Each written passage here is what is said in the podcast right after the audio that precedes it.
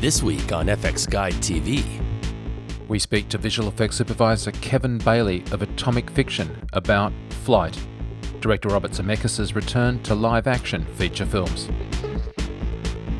This and more coming up next. This episode is brought to you by the new October term, open now at fxphd.com.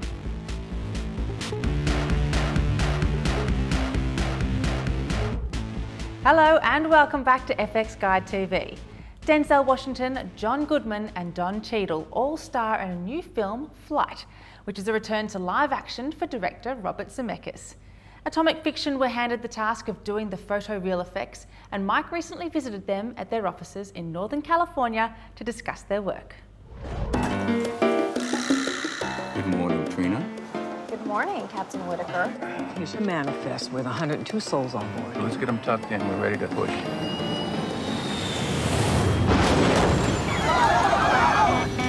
are in a dive. I have no control on my side. We going down? Everybody in brace positions. We're gonna roll it. What do you mean roll it? Ready? Here we go.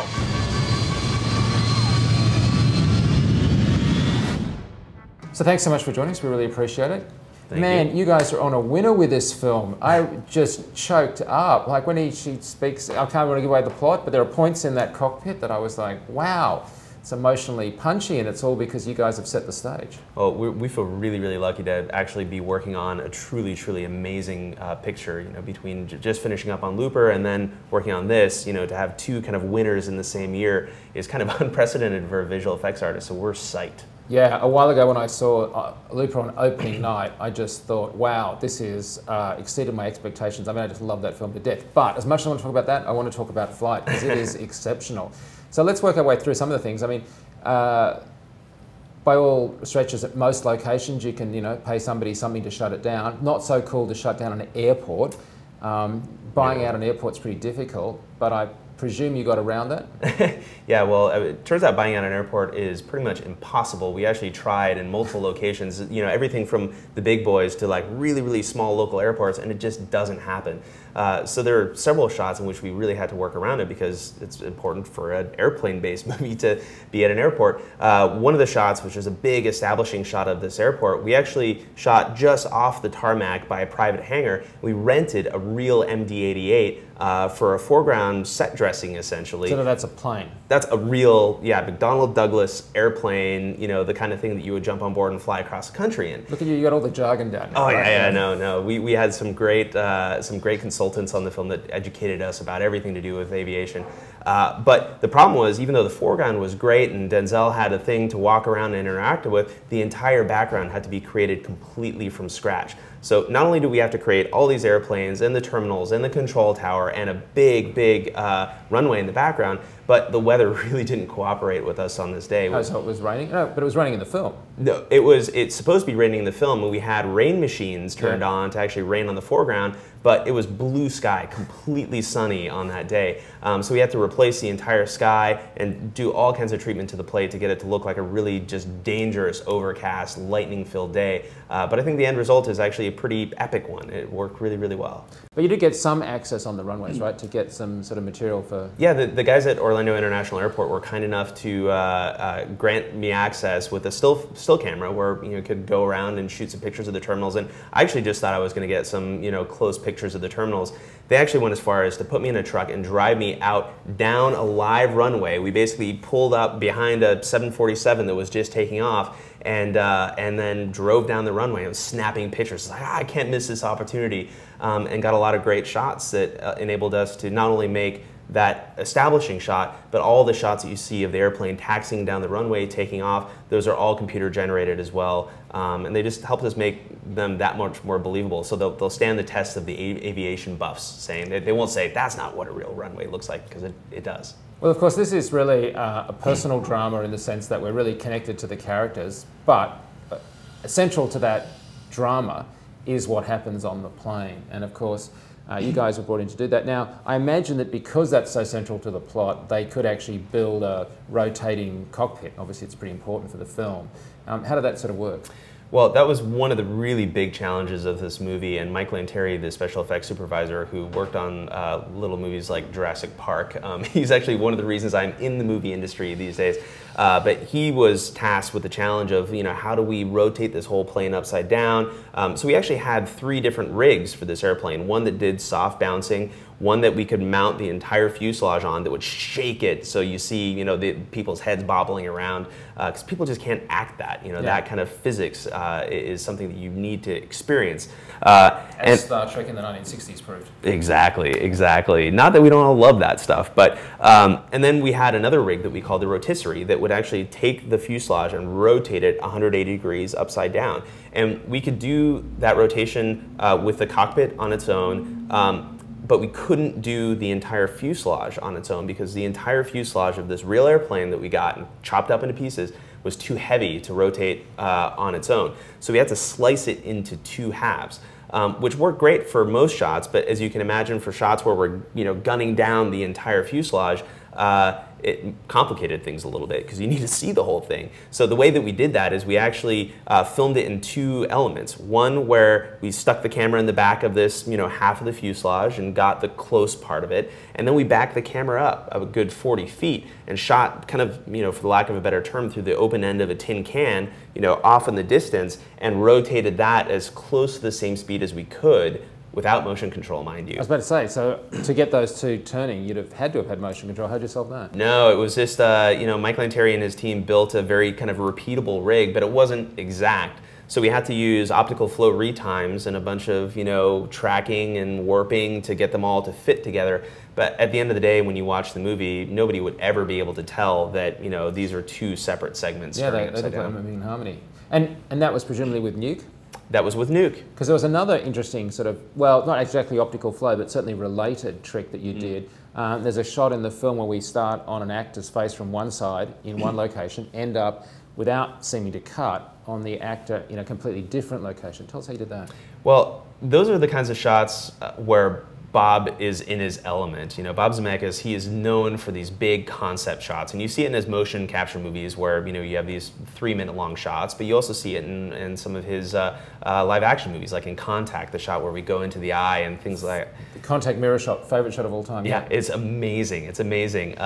And, you know, this is kind of one of those similar shots where it kind of is designed to mess with your brain a little bit. And yeah, so we have a camera start, you know, wide and come in really close on Denzel's eyes, and then when it pulls out, we're in a totally different location.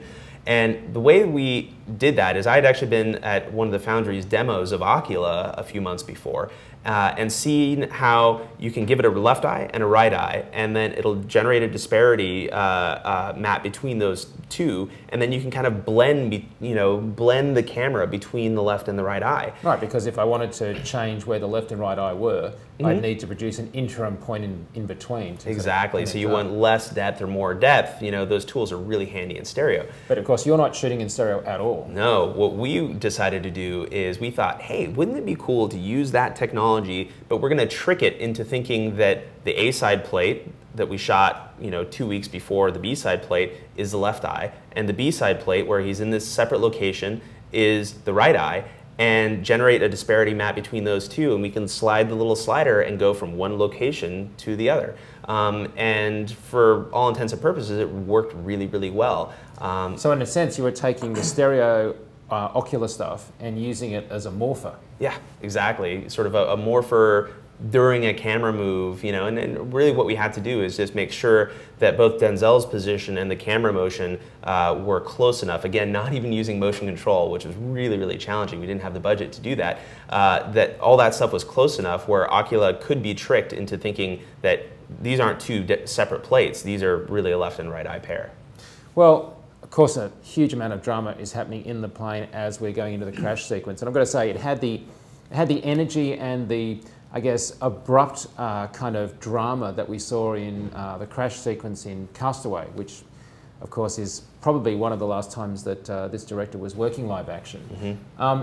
How did you go about actually solving the problem that you sort of needed to basically be filming the world from almost every angle to put outside the windows, of course? Well, that in and of itself is a tricky problem. What made it even trickier in our particular scenario is we we were scheduled to shoot aerial plates from a helicopter on the first day of production. Well, the green screen inside cockpit stuff wasn't going to be shot until weeks and weeks and weeks later. So not only did we have to capture, you know, this world outside, but we didn't even know how we were going to be using it at the end of the day. Right. So in a normal world, you would say that's not a dumb idea, right? Shoot the background plate and then shoot the green screen to match. But there's no way that they were going to shoot the action to match your plates. No, exactly, exactly. And it was very specifically, and John Gatins and Robert Zemeckis were constantly rewriting that part of the script as we you know, came up to that shoot day. So there was really no way to predict exactly what it was that we needed. So we just decided we got to find a way to get everything.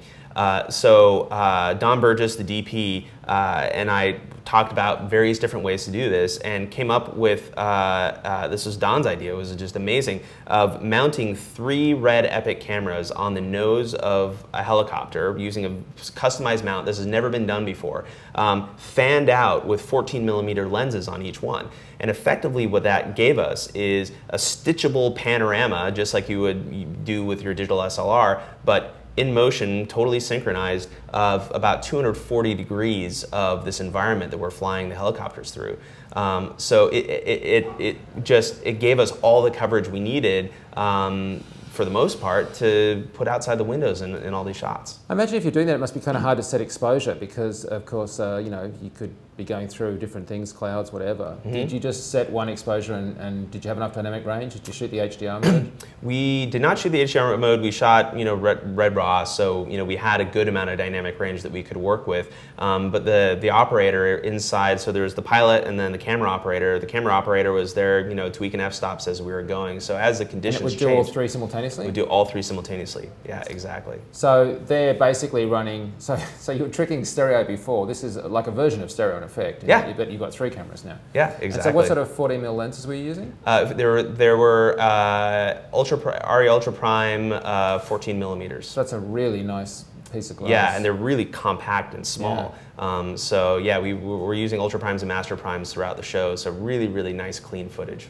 And so that was all then stitched together to give you enough variation that you could go wherever you wanted to go. But you still are basically at that point effectively producing a sky dome. Mm-hmm. You must have then had to populate inside that because there was a need to fly through stuff, or was that naturally happening because the helicopter was flying through? Yeah, we tried as much as we could to actually fly the helicopter through clouds and just get really dynamic shots. And this particular pilot he was just amazing at doing that.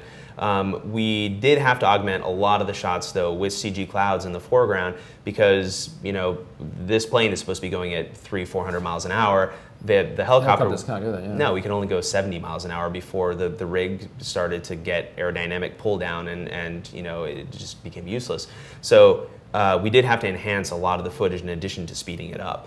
And we used, primarily it was Maya fluids for those close clouds. There were some shots where we just weren't able to get a helicopter plate, in which case we used the footage as a basis for matte paintings and did full 3D matte paintings for the shots with cards on clouds in the distance, or clouds on cards in the distance, sorry, and full 3D CG clouds for coming by camera. Of course, anyone that's seen the film, The Aviator, would know that based on the content of that film, not the making of it, you need to have clouds quite often to know what's going on in terms of movement of a plane. It, you know, really gives the audience some reference as to what's going on. So I imagine there was quite a lot of not just art directing there, but it's sort of almost action directing what was happening outside the windows. Absolutely. We regularly had to have, you know, Bob would be in a call and he'd be like, oh, I want this part of the scene to be, you know, more action driven. So we would, you know, put smaller, more fast moving clouds by the window. And then there are other parts of the scene that are supposed to be kind of the calm parts. And, you know, we would have a bigger, slower moving cloud that was going by outside. So it really does help to set the mood and the tone of that particular part of the film. One interesting thing that we did learn in doing this is that clouds that are big and far away look exactly the same as clouds that are small and close and slower moving. So the getting the energy to be ratcheted up isn't just a matter of changing the size and speed of clouds. You know, you really do have to kind of art direct the tempo of them because otherwise it's hard to tell where things actually are in depth. So it was a real kind of interesting thing to get our head around, you know, that, you know, 150 or so shots that we had to put CG clouds in, you know, what actually worked. So I don't normally like to ask people about working with a director. I don't like that line of questioning. But in this particular case, you're working with a director who's come back to live action. We love all his films, but the last few, of course, for a while now, have really been fully CG. Do you think that that informed his opinion differently for working with live action again? Well, I definitely think that, having worked with him on a few of those motion capture films before, working with him in live action, it sort of is the flip-flop of, you know, what most people have experienced with him. So it was really interesting seeing how some of these filmmaking principles that he was able to use without any limits on him, how he kind of adapted when he does have physical limitations put on him, and how freaking ingenious he is at still getting really amazing shots and just telling the story in a phenomenal way. And so for me, a lot of the challenge was, you know, in supervising the show, and Atomic Fiction had the good fortune of being the sole vendor on this movie. We had the help of a bunch of outsourcing vendors as well that really did great things for us. But, you know, having the responsibility for the full thing, it was a really fascinating experience to work with him and you know, in this sort of a little bit lower tech world, but, you know, he hadn't been working in live action for a long time, so things like, you know, how do we do a two-way cell phone conversation, that problem didn't exist in shooting a movie, you know, 12 years ago. So there were a lot of kind of new issues that came up in shooting a live action movie with him that we all kind of had to like learn together about. So I think that overall it was just like, it was an experience that was truly unique, and I'm so grateful for, because Bob was one of my childhood heroes. Yeah, I mean, he's an incredible director. Oh yeah, yeah, absolutely. And just so fascinating from an educational standpoint for me, and seeing how he applied some of these sort of like these, you know, very Zemeckis principles that I'd seen in motion capture to live action filmmaking. Now, of course, he's very comfortable with the technology now. So there's a scene at the end that I believe, I mean, it looked completely photoreal, of the, not the end of the film, but the end of the crash sequence, where I would assume he was very comfortable with going to a much higher CG shot solution than it certainly looked like on screen. Yeah, absolutely. And that shot, it was a completely computer-generated background, because, you know, he wanted the exterior of the plane, or the interior of the plane rather, kind of crushing it around Denzel. So this is Denzel's actual sort of slow motion hit. This is his actual slow motion hit at the very end of the crash scene. And we shot him on green screen with, you know, a little kind of foam yoke there for reference, because his head goes forward and it hits it. But everything around him is created in CG. And it was actually a really great experience of working with the team. Pretty much, you know, every member of our team touched that shot in one way or the other. You know, Brian Freisinger, the modeler, he modeled and animated it. Mike Terpstra did a lot of the matte painting outside the window, and he composited it as well. Our comp soup, Wei Li, had a ton to do with making sure that everything was integrated well. And, you know, really just throughout the entire shot, people just, you know, gave that a lot of love and made sure that it was up to Zemeckis standards. And that in a way was part of the hardest thing on this show, is just making sure that, coming from this world of working in $180 million movies and just that quality bar is so high, making sure he received that same quality bar on a much, much lower scale and a lower budget. That actual impact shot was interestingly given a lot more gravitas by the fact that the sound had sort of basically dropped when the engines dropped, which is interesting, because normally you think you would need the sound to give it drama. But it also meant that we were really focused on the shot, and we've seen that live action set many times in the last couple of shots. So you had sort of nowhere to hide. You were no longer shaking and it's all going to be motion blurred. It was all of our attention on was... So and slow motion. Yeah. Did it take long to get the realism? I mean, how did you reference? Did you take HDRs? I mean, how did you get that level of realism? Yeah, I mean, we took a bunch of HDRs from inside the cockpit, but this is sort of a unique scenario in which there was a lot of dirt coming up over the windows, and, you know, it was a very sort of action-y shot. So we actually shot a lot of practical elements of dust and little glass pieces. We had little pieces of silicone that we threw in front of green screen and extracted and put in there. And then it was just a lot of going in and just tweaking lighting, little bits here and there, and, you know, just really iterative process. What was your renderer of choice? It was V-Ray. Right. So we rendered all of our 3D in V-Ray for Maya. And then matte painting, we use 3DS Max and V-Ray predominantly to render out that. V-Ray's a really nice look, isn't it? It's an amazing look. And the thing we love about V-Ray that I think has them head over heels, or has us head over heels for them, is that the tools that are kind of wrapped around V-Ray are so far advanced. You know, it's not just that the renderer is good, it's that the integration into 3ds Max and Maya is really, really far advanced. So it's easy to pick something up and get a result really, really quickly, but it's also easy to sort of get really complex with it and come up with good technical solutions to, you know, data management issues and things like that. So, well, plus you were helped by the fact that you could render in the cloud, right? Yes, we were absolutely helped by the fact that we could render in the cloud. And we were actually able to use rendering in the cloud to our advantage with some of the shots, both on Flight and some of the other projects that we worked on, where we actually are offloading data in proxy geo caches and in geometry animation caches. So a lot of the data goes up into the cloud and it sits there, and we don't have to re-upload it until it changes. So the big amounts of data are in the cloud. We're only uploading a small scene file every time we want to render and then rendering it. So we're actually able to use V-Ray scene management and some of the geometry caching to make the cloud workflow even smoother. So let me ask you this. When I first came to Atomic Fiction not long after you'd first opened, one thing I was really impressed about was your use of cutting-edge technology. And it seemed to me that maybe this was a good film to discuss, because I understand that the shot count actually increased dramatically, though you never moved location or suddenly knocked out walls. Yeah, well, we, you're absolutely right. The show started out as about 128 shots, and by the end of it, through the creative process and editorial and all that kind of stuff, and some great ideas that Bob had for really cool shots, expanded up to 400 shots. So our production schedule was about 4 months. And to go from planning for 128 shot to planning for a 400 shot show, all in a really, really tight time span, is difficult. And we did have to crew up for it, but the part that was really just amazing, and this would not have been possible had we not been using cloud computing, is scaling your local infrastructure from a facility that can do 150 shots to a facility that can do 400 on the same time scale.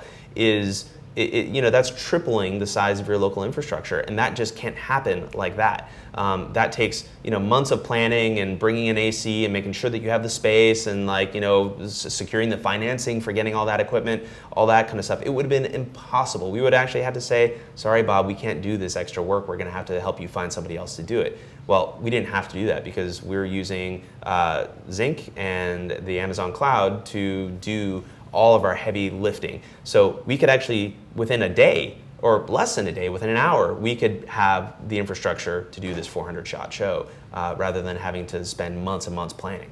Yeah, it's a funny thing most people don't realize, but when you touched on there, that idea of ramping up with AC alone, because you're not only just talking about the power that goes to the farm, it's the power that goes to the massive air conditioning units that go to the farm, and then there's the structural supports to carry the weight of the incredibly heavy air conditioning you want to put on top of your building, and it just keeps building and building and building, and that is like almost at planning permission level, like a problem. It's definitely not something you can ramp up in an hour. Oh, absolutely not. And not only that, but a lot of people do focus on the ramp up, because the ramp up is really, really hard to get all the stars aligned to have that kind of computing power. But what people forget is that you want to ramp down as well. After Flight, we had a bunch of small projects during the summer that weren't very computationally intensive. So because of the fact that we're using Zinc in the cloud, we're able to scale that farm down back to literally zero, from 400 machines at one point down to zero at the next, and not incur all these insane costs as a result of the equipment that we have, the AC, the power, all this stuff that we paid, we would have paid to put in. We don't have to carry any of those costs, which is awesome for us because it means we don't go broke. It's awesome for our clients, the next client along, because they're not going to be burdened with this cost of unused infrastructure. And possibly old infrastructure, let's face it. And possibly old infrastructure. Yeah, we always have the newest, hottest stuff.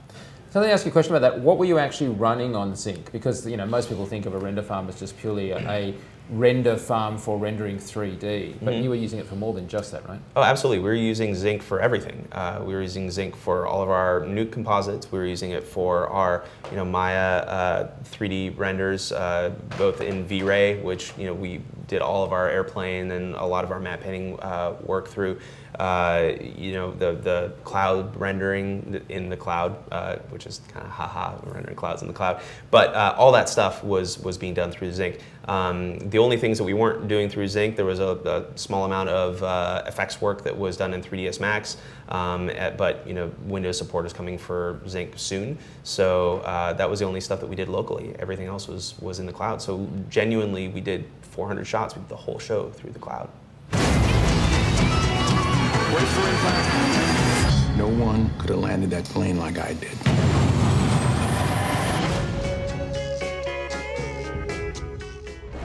Thanks, Mike. And if you want to follow us on Twitter, use @fxguidenews, or on Facebook, just go to facebook.com/fxguide, where we post not only FX Guide, but also FXPHD news and updates. Well, until next time, I'm Angie Dale. See ya. For more industry news, in-depth features, podcasts and forums, check out fxguide.com. And for visual effects training, check out fxphd.com.